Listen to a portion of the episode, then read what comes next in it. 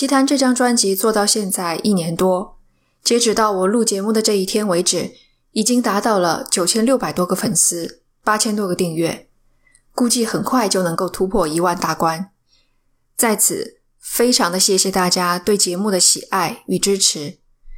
我考虑在粉丝数量突破一万以后做一次直播，时间就定在下周五，六月二十一号晚上九点。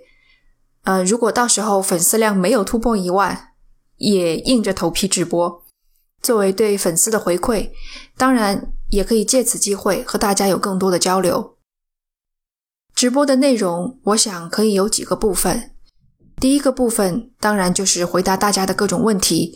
以及回应一些建议，很多新关注我的听众呢，会对节目、对我都有一些问题；老听众呢，也可能会有一些建议，所以到时候都欢迎大家提出来，我会在直播中回复。第二个部分是关于已有节目的一些补充。录节目的时候，出于篇幅的考虑，很多期其实我都放弃了一些很有意思的内容，比如说上一期的蓝可儿。其实还有我没有讲的啊，蓝可儿的博客。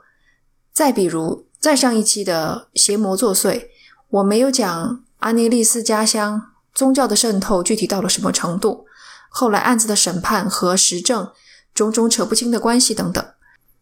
所以，如果你听了某期节目，特别想了解背后还有没有故事，都欢迎在直播的时候提出来。